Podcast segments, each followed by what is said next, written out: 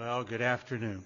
It's good to see you here this afternoon as we worship our God together. I didn't mention this morning, but I would mention that I mentioned it last week, and that is the budget or the financial statement of the church is on the back table.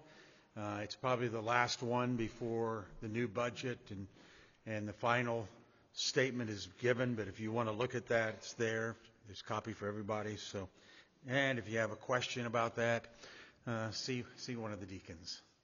Uh, I'm sure they'll be happy to answer any questions you have. So, all right. Well, now let's give ourselves to the worship of our God. Let's take the Trinity hymn book and turn to 579. 579. Be still, my soul. The Lord is on thy side. 579.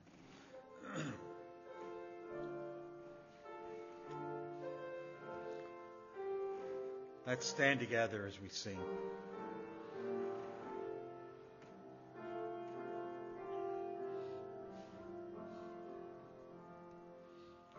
Be still, my soul, the Lord is on thy side. Bear patiently cross of grief or pain. Leave to thy God to order and provide in every change. He faithful will remain.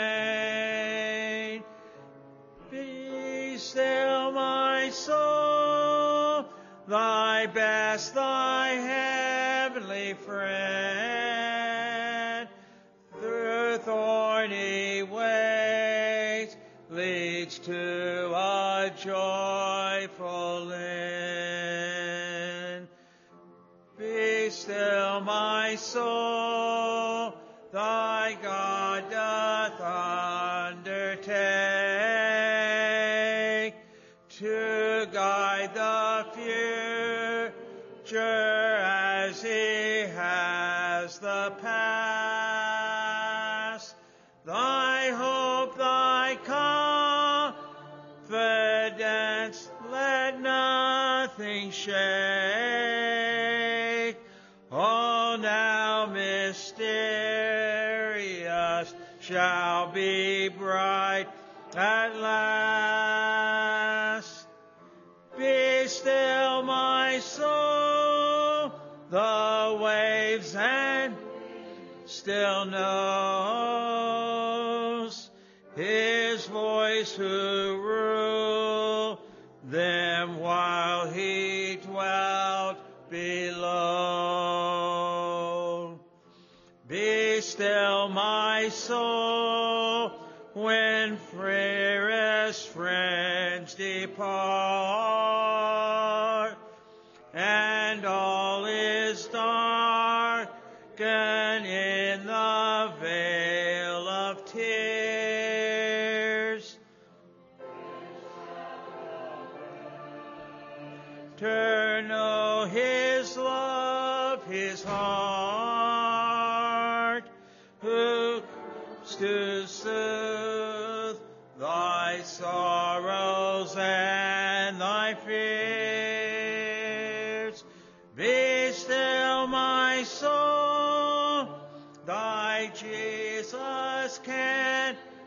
repay.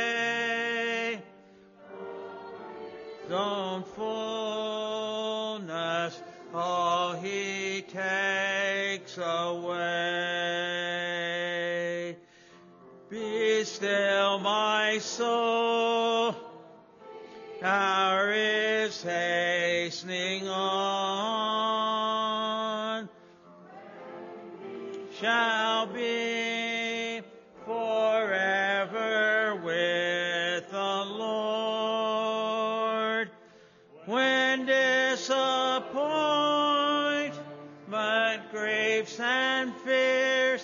are gone.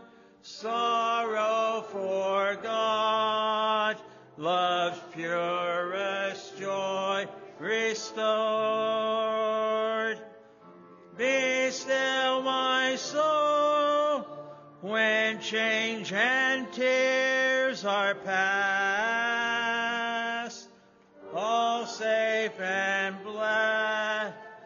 We shall meet at last. Amen. Let's pray together. Brother Ken Brown, would you ask God to meet with us?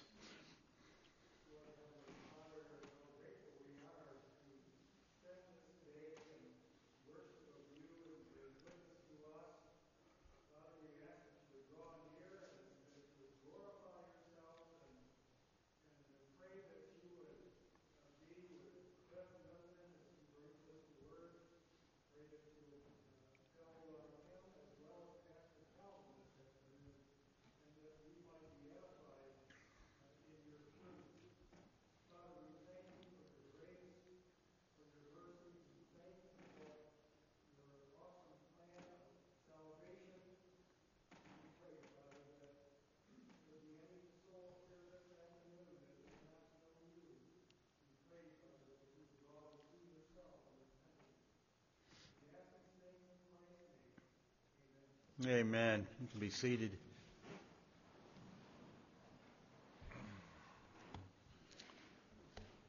Twenty-six this week.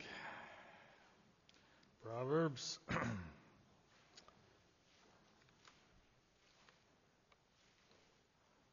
We've noted as we went along how there are uh, topics that Solomon keeps revisiting uh, throughout uh, this book, and I'm of the opinion, not actually counting verses, but right now I'm thinking there's an overwhelming amount of proverbs re- relating to the use of our tongue.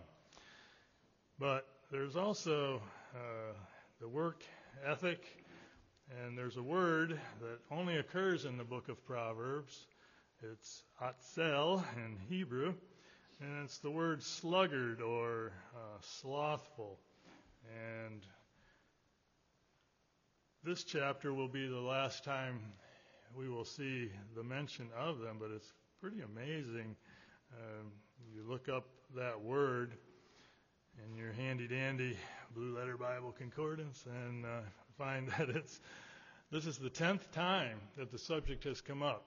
There are actually 14 verses, contain that word, but this is the tenth time, the tenth chapter that we have come through so far that brings up the subject of sluggard.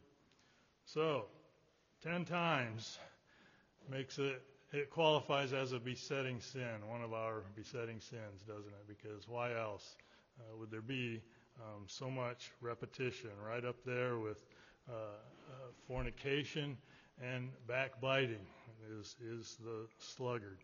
And we see that there's a, uh, in this chapter, we'll see especially that there's a, a, a relationship, or maybe even a, a progression uh, of the fool, because uh, just to bring out uh, the chapter divisions for this chapter would be uh, that I would put them in as 1 through 12 uh, is primarily focusing on the fool. He is uh, excoriated, so to speak, um, by Solomon. 13 uh, through 16 are, are verses on the sluggard. But notice that in verse 12, there's one thing worse than a fool, and that is a man who is wise in his own eyes. He's taken folly to the next level, and, and we see the fool doing this in verse 16 because he becomes, uh, he's wiser in his own eyes or in his own, for me it's in his own conceits because I've read the Old King James for so many years. He's wiser in his own eyes than seven men who can give a reason. So he's perfectly content that no one can answer him in his ways. He has developed, so to speak, three uh, precepts uh, that he lives by. In, chap- in this chapter, uh, we see them in verse 13, 14, and 15. um, back to back, one, one with another. His first uh, precept there's a lion in the street. His precept is be safe. That's his precept. I don't want to take any chances. The second precept is look like you're busy, but don't do anything. Like the door on the hinge. That's how it works, right? There's movement. He's coming to church, but he's never growing in grace. He's going to work, but he never does anything. He's he's he's moving, but he's he's he's not doing anything. So that's his second precept. Look busy while doing nothing. Some of us have worked with people like that. Some of us have been people like that. Don't want to be too easy on myself. And then verse 15, which Matthew Henry calls a, a, a piece of elegant hyperbole. And this whole chapter is just full of, of similes and some beautiful hyperbole. Verse 15 is, uh, 16 is one of them, or 15. He buries his hand in the dish and he's too weary to bring it to his mouth again. The word buries is, is hidden. He hides uh, his hand. So his his third precept is don't work too hard and don't let people know that you really could do this. He he he feigns uh, having a, a lame hand or whatever, doesn't want to bring it to his mouth. He wants somebody to do it for him. He is so weary. The other uh, aspect that comes out about the sluggard is he's weary. He's always too tired. He just needs a little more sleep, and I'll be okay. All right. So, so with that set before us, let's read through this chapter. Like snow in summer, and like rain in harvest, so glory is not fitting for a fool. Like a sparrow in its flitting, like a swallow in flying, so a curse without cause does not come. When bad things happen, there's a reason. A whip is for the horse, a bridle for the donkey, and a rod for the fool's back of fools. Do not answer a fool according to his folly, lest you yourself also be like him. Answer a fool according to his folly, lest he be wise in his own eyes. Seemingly uh, contradictory um, verses, but it teaches us this, at least, and Matthew Henry brings this out, that we need to be wise in how to answer uh, the fool. And uh, sometimes it's best to keep silent, but sometimes he, bring, he, he mentions that, you know, by your silence, you might be giving the fool the idea that he has a good argument and he's unanswerable, and in that case, you need uh, to answer him. So, um, the other funny thing, though, that uh, about this is the verse we've already read. He's wiser than seven men who can give a reason. So be prepared to not do any good. be prepared for him to have an answer for your your good answer, and uh, he, he will not be convinced. So anyone who can convince a sluggard out of his sluggishness has done a great feat. Um, Paul exhorts uh, Timothy to, in meekness, uh, instruct those who oppose themselves, lest, and peradventure, God will give them repentance. So it must be by meekness and long suffering. So if you can do that, you've done something. Now I've lost my place. Somebody shout what verse we're on. Uh, 6. He, he cuts off his own feet and drinks violence, who sends words by the hand of a fool. This, of course, was before texting. It's when message, messages were sent by messengers. Like the legs which hang limp on the lame, so is a proverb in the mouth of fools. Like one who binds a stone in a sling, so is he who gives glory to a fool. I didn't understand that one until a commentator pointed out what was going on here. He's tying the stone in the sling so that when you shoot it, it doesn't come out. it does one of these. So Okay, that makes sense. Verse 10 Like an archer who wounds everyone, so is he who hires a fool or who hires those who pass by. Like a dog that returns to its vomit is a fool who repeats his folly. Do you see a man wise in his own eyes? There is more hope for a fool than for him. The sluggard says, There's a fierce lion in the road, a lion among the streets. Lions don't tend to live in cities, do they? The streets, you're not likely to see a lion. But that's his excuse. As the door turns on the hinges, so does the sluggard on his bed. The sluggard buries his hand in the dish. He is too weary to return it to his mouth. The sluggard is wiser in his own eyes than seven men who can respond with a discreet answer.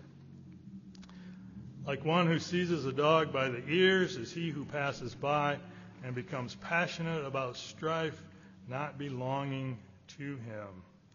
Don't meddle. like a madman who shoots firebrands, arrows, and death, so is the man who deceives his neighbor and says, Am I not joking? There's a good piece of hyperbole. With no wood, the fire goes out, and where there is no whisperer, strife quiets down. Like charcoal to hot embers and wood to fire, so is a contentious man to kindle strife.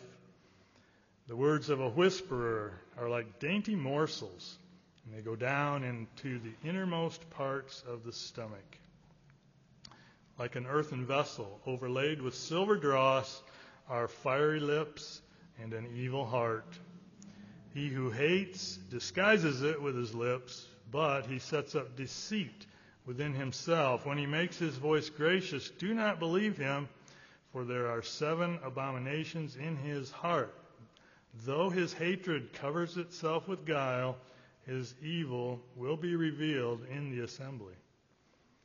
He who digs a pit will fall into it, and he who rolls a stone, it will turn back on him.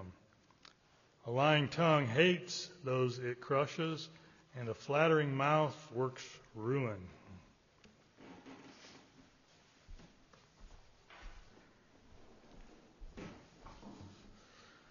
Uh, let's take our Trinity hymn books, turning to 599, The Sands of Time, 599. Let's stand together as we sing.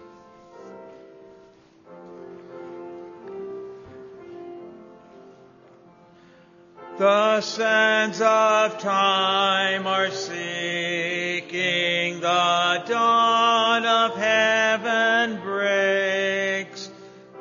Summer morn I've sighed for, the fair sweet dawn awakes. Dark, dark hath been the midnight, but day spring is at hand,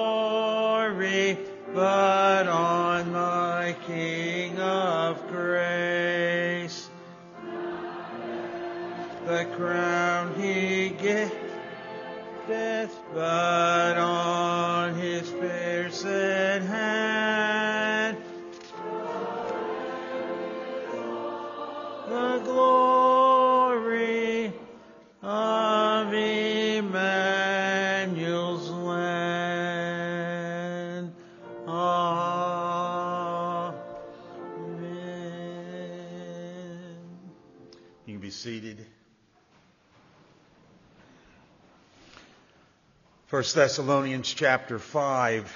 1 Thessalonians chapter 5.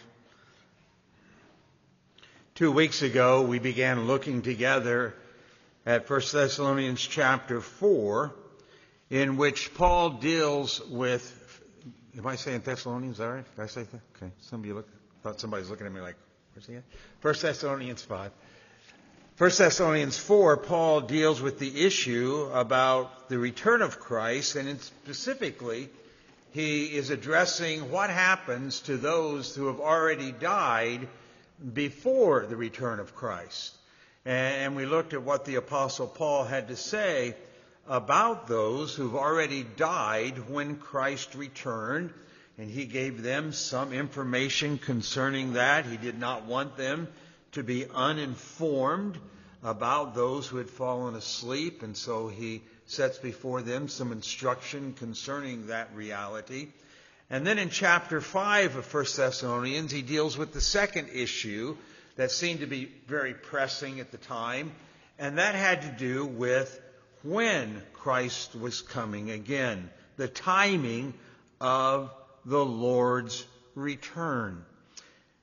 And perhaps they were interested in this because they wanted to be prepared for that great day. If they knew a timeline, it would be helpful in making sure that they were ready on time. A, a, a, deadline is a good thing to have. If you can remember when some of us, when we were in school, it was nice to know a deadline so that I knew how much, on what day I had to stay up all night to get it done so we'd be ready on that day.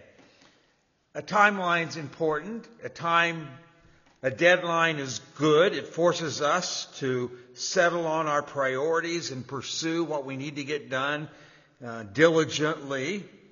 And so Paul addresses this whole area of when will Christ return.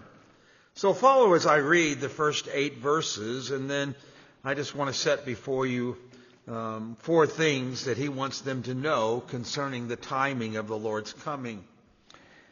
Now, as to the time and epochs, brethren, you have no need of anything to be written to you, for you yourselves know full well that the day of the Lord will come like a thief in the night.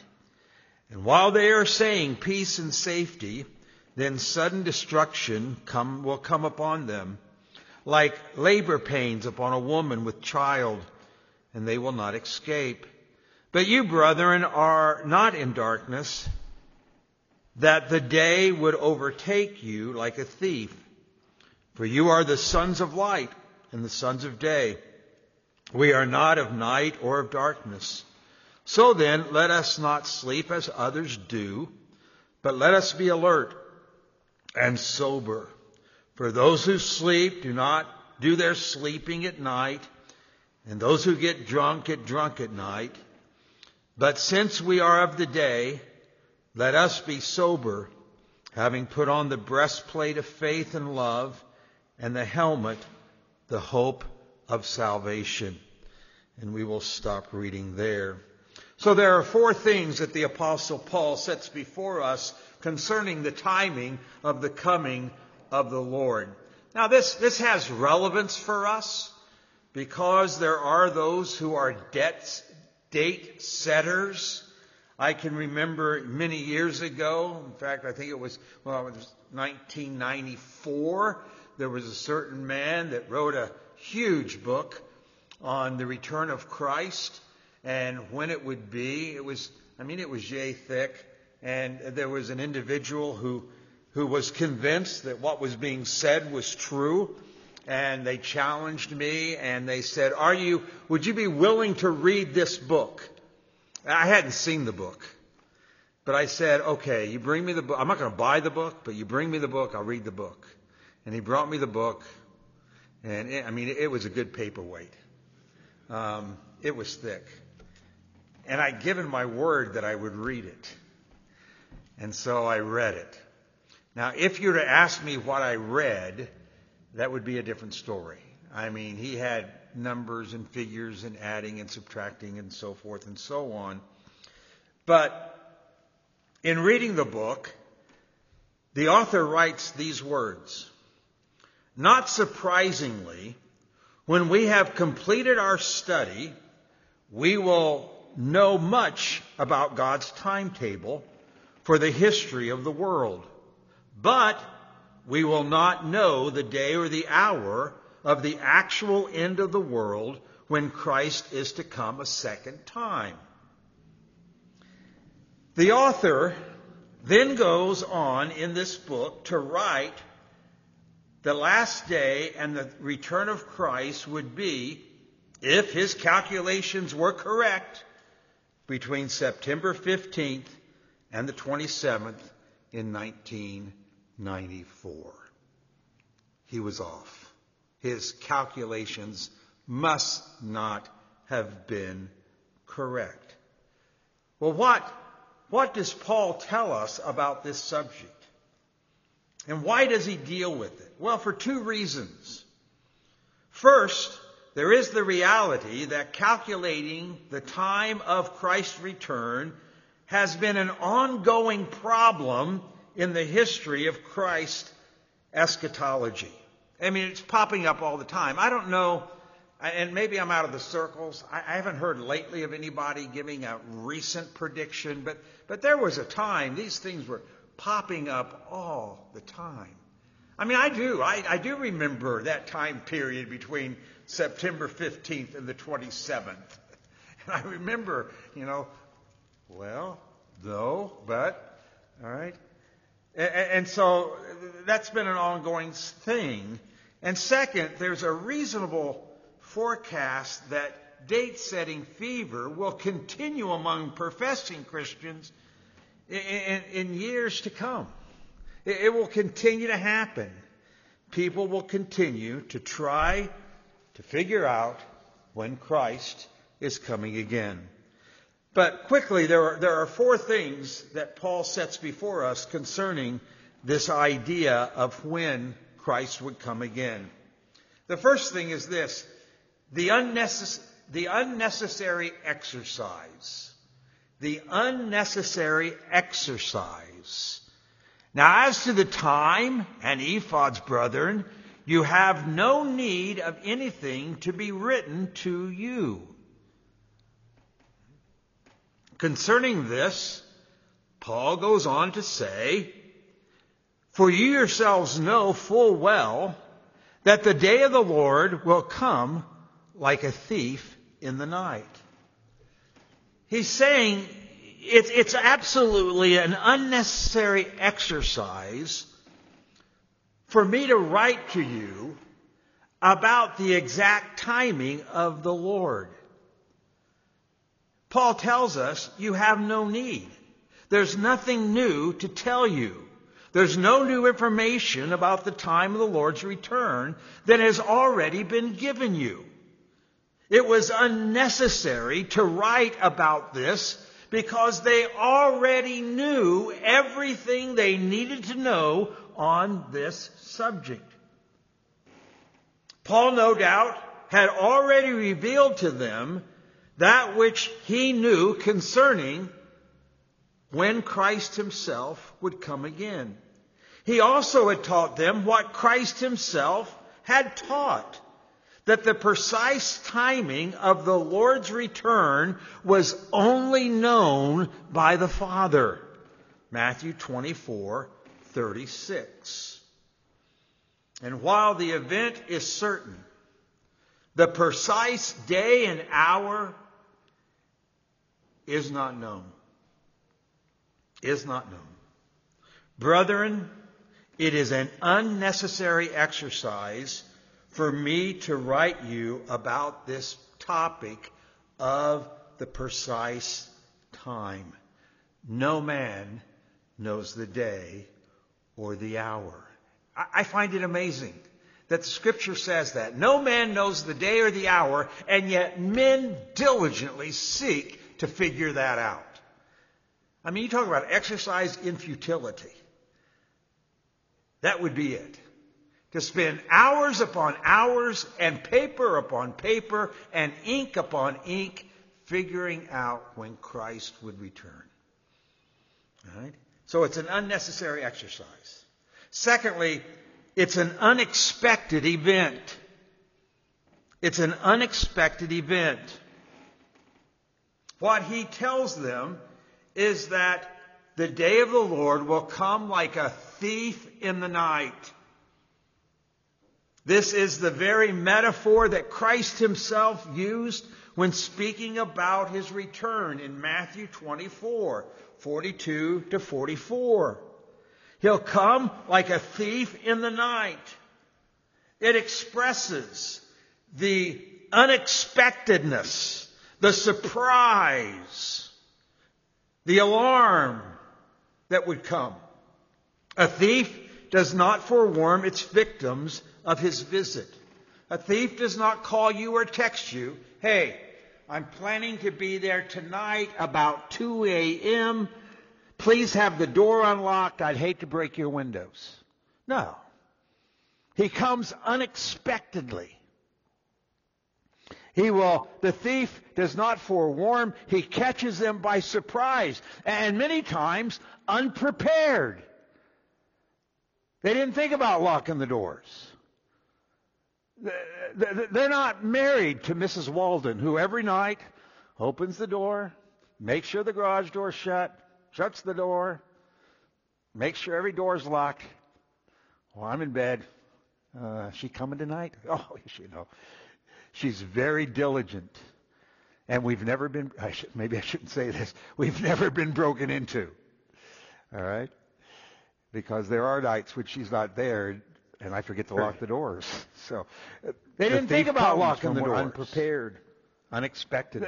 They're not married the to Mrs. Walden, who every night that is used opens here, the door when he makes sure the garage door's shut. He will shuts come, the door. Uh, for you yourselves sure know full well well, that the day of the uh, Lord will tonight? come oh, like a thief. She's very diligent. That terminology, and we've never day been, of the Lord, I, say this. Is an we've never been broken into. That's been used and rooted right. in the Old Testament because there are passages like there. Amos five eighteen, Isaiah thirteen, so, verse. They didn't think about locking the door. Unprepared, Joel one fifteen. Unexpected. They're not married. The, the day of the Lord, who every night that is used is commonly applied to God breaking into history to judge his enemies and to save his people. That the day of the uh, Lord will come oh, like in the New Testament. Very diligent. The day of the Lord is intimately connected with the coming of the Lord Jesus Christ. There are passages like there. Amos 5, in 2 Thessalonians 13, verse Paul identifies the day of the Lord. They're not married. The day of the Lord, who every night turns over commonly applies to God breaking into Thessalonians chapter to judge his enemies and to save his people. That the day of the Lord will come. Verses in the New Testament, very diligent. The day of the Lord is intimately connected with regard to the coming of our Lord Jesus Christ. Amos 5, and our gathering together to identify that you, the day of the Lord, will Day of the Lord, who every night is commonly applied to God. Breaking into to judge his enemies and to save his people. The day of the Lord, the day of the Lord, in the New Testament, very diligent. So here he's the day of the Lord is intimately connected with the coming of our Lord Jesus Christ. Of the Lord, and our gathering together as a that you, the day of the Lord, shake the day of the Lord will also be returned by judge to God's breaking adversaries to bring wrath and to save his people. The day of the Lord. The day of the Lord. In the New Testament, very diligent. So here he's intimately coming with regard to the coming of our Lord Jesus Christ. For those who have not believed, gathering together the day as of the a Lord one of them. That the the day the coming Lord. Jesus well, the the day of the Lord. Will also be be returned by by judge to God's breaking to bring wrath and to save his people. So here the day of the Lord. Verse in the New Testament, here The he's day telling of us the Lord is intimately coming with regard to the coming of our Lord. Jesus Christ. For those who have not And believed, gathering together every one one of of them. them, The the coming Lord Jesus Christ. the of the Lord will also be returned by judge to God's breaking adversaries to bring wrath and save his people. So here of the Lord. Verse the New Testament, The state of the here majority the day of the Lord Christ will intimately be coming with with regard to the coming of Lord our Lord Jesus Christ. For those who have not And believed, together and every one of them, that the coming Lord Jesus the Christ. day of the Lord will also be returned by judge to God's breaking adversaries to bring wrath and to save his He's people. taking a So man here of the day the of the Lord. Lord. Verse in the New Testament, The state of the In those days before the flood, they were eating and drinking and marrying, giving in marriage until the day that Noah entered into the ark. They thought everything was fine. Things are going well. Nothing's going to happen. Everything is peaceful. There's safety.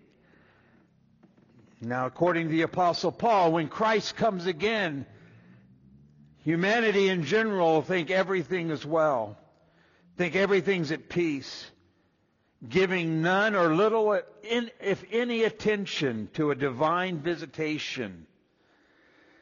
They will be basking in inner calm and outward security. Things are good. Nothing can go wrong. I've got my car, I've got my house, I've got this, I got that. Things are good.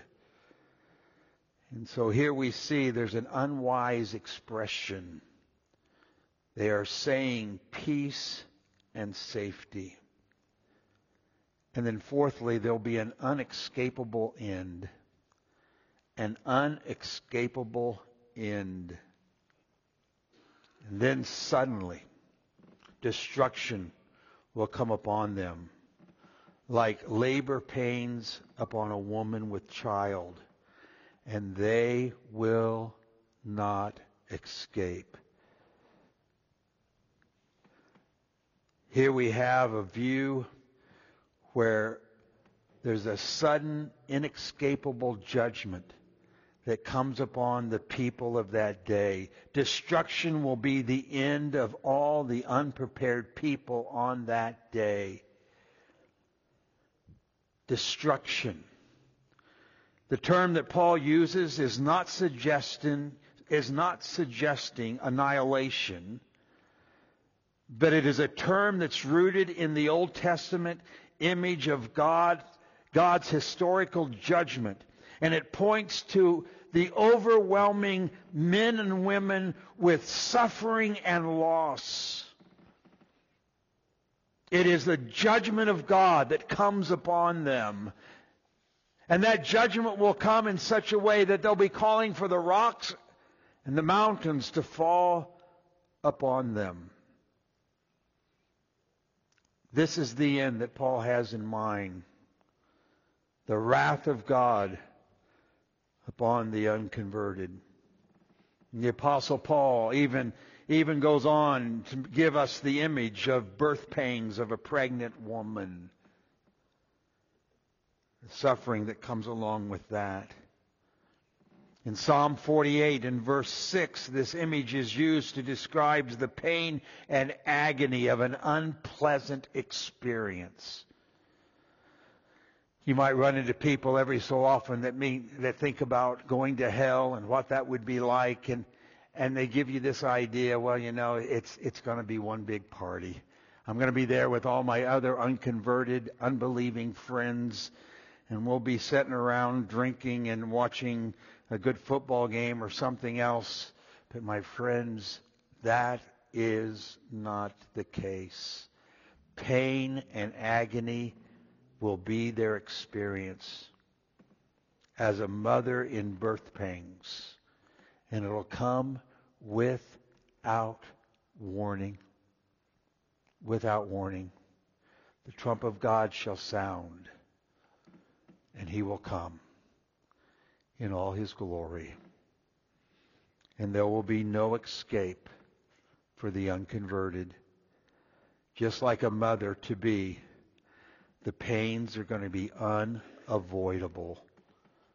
The judgment is inevitable. It will come. And that ought to stir us up to proclaim the gospel. Think of the loved ones who do not know the Lord. Their only hope is found in Christ. And suddenly judgment will fall upon them. And so we pray that God would take the gospel and make it effective in their lives. So concerning the timing of the return of the Lord, Paul says, there's an unnecessary exercise. Don't try to figure it out. It'll be an unexpected event. He'll come like a thief in the night. There will be unwise expression, peace and safety, all is well.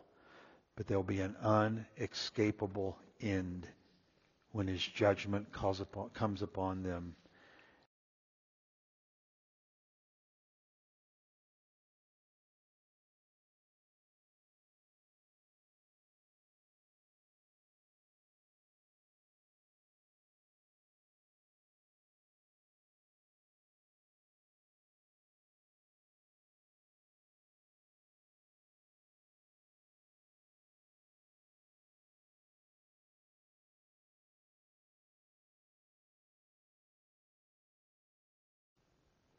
None of us should be ignorant of this or be caught off guard. It will happen. You have no need to try to figure out the time when Christ will return. It'll happen suddenly and unexpectedly. But it will happen. One day, the sun will be darkened, and the moon will not give forth its life, light, and Christ shall come again.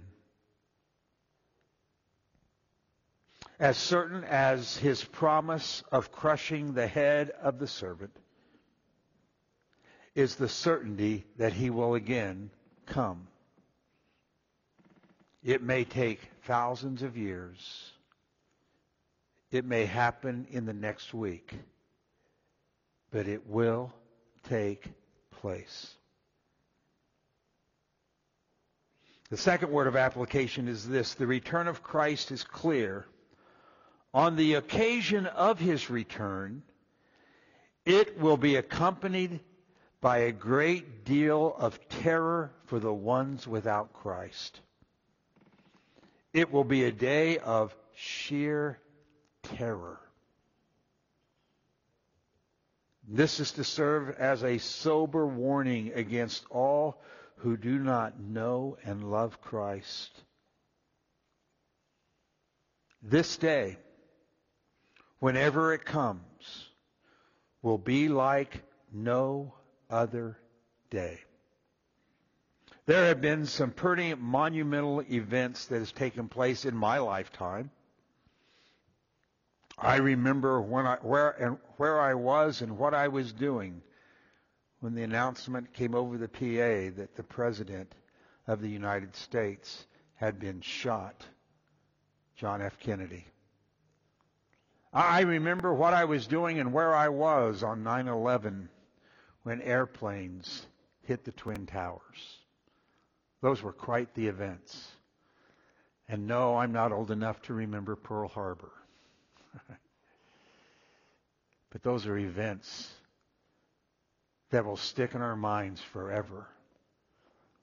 But when Christ comes again, it'll be an event like no other. Look back to the days of Noah. We read, And all the flesh that moved on the earth perished birds, animal, cattle, beasts, and every swarming thing that swarmed upon the earth, and all mankind. It'll be a day of great terror. And the third application is this the return of Christ is clear. It is the practical, it is our practical duty to be watchful. To be watchful until he comes. Watch, says the Lord, for you do not know the day or the hour. Be ready, for in such an hour that you think not, the Son of Man will come.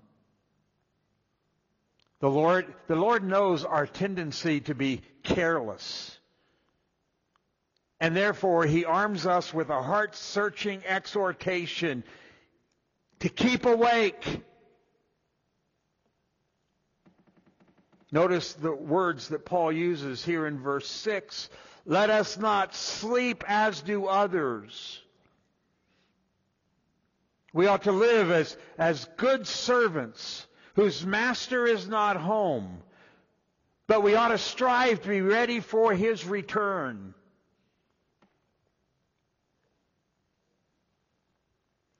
Let us be careful not to slough off any idea of the Lord's return. We should live every day that whenever he returns, we're ready to give him a warm and loving reception. What will that be like?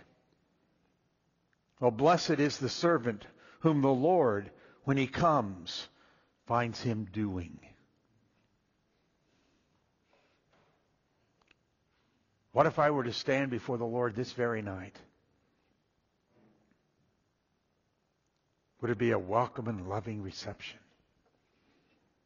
Well done. Well done. John tells us in 1 John 3 3, and everyone who has this hope fixed on him purifies himself just as he is pure. I don't know what it'll be like as far as I know what the scripture says and what that experience will be like. You try to imagine. He appears in the clouds and and we're caught up together with him. what would that be like? To see our Savior face to face and be ushered into the new heaven and the new earth and dwell with him forever where there's no more pain, no more disappointment, no more fighting, no more squabbling. What a day. And every day I ought to live being ready. There, there are times in my life when I know that, and I, I don't know how, I say I know, but how this all takes place, but been times I think if Christ were to come, I'd almost be embarrassed. I don't think I will be, and I don't know how all that takes place, but you know, I don't want to be driving down the street yelling at somebody who cut me off. What are you doing? And all of a sudden I'm ushered into the presence of Christ. what would that be like? I don't know. I know I'm forgiven. I know I will be. But I ought to live every day, and I ought to speak every day, and I ought to act every day as though, man, that, the unexpected hours come. and now I'm with my Lord. And so, this is as far as I'm going to go with this. I just wanted to address those two issues. What happens to those who die before us when Christ comes again, and, and to say something about the timing of the Lord. Don't try to figure it out. My daughter, before, I think I might have told you this story, my daughter, before she was converted, was always fearful about the return of the Lord. So she'd lay her head down on her pillow at night and say, Lord, I know you're coming tonight. Thinking she would outfox God. Because I, I, I told you you're coming tonight. You said no man knows the day or the hour, so you're not going to come tonight. she thought that would prevent him from coming. All right? That's not how we're to live. Thankfully, God saved her, and now she's waiting for him coming. but that unexpected day will come. Will we be ready at that hour? Let's pray. Father, we give you thanks that as we anticipate your coming, for many, the very thought of it is a terrifying thought. To experience the judgment of God on that day will be absolutely the worst anyone could be frightened or terrorized. But for us who are believers, it will be a day of great blessing, and we thank you for that. And as we think of the new heaven and the new earth where the defilement of sin is done away with, the decay of the body is done away with, there will be back in paradise where we will fellowship with you and see our Savior face to face.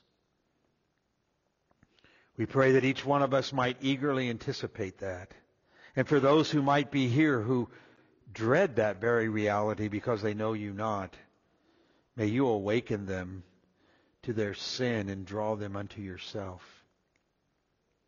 And so we pray, even so, come quickly, Lord Jesus. And we pray that by your grace we would be diligent until that day comes when we will see you face to face. May those of us who have this hope purify ourselves even as you are pure. For we ask these things in Christ's name. Amen. In closing, let's sing 241 in the Trinity hymn book. 241, Day of Judgment, Day of Wonder, hark the trumpet's awful sound. 241. Let's stand together as we sing. Day of judgment, day of wonders, hark the trumpet's awful sound. Louder than a thousand thunders shakes the vast creation round. How the sun will the sinner's heart be found. See the judge our nature wearing, clothed in majesty divine. You who long for his appearing, then shall say, This God is mine. Shall Savior own me in that day as thine. At his call the dead awaken, rise to life from earth and sea. All the powers of nature shaken by his looks prepared to flee. Careless sinners, what will then become of thee? But to those who have confessed, loved and served the Lord below, he will say, come near ye blessed, see the kingdom I bestow. You forever shall my love and glory know. Amen.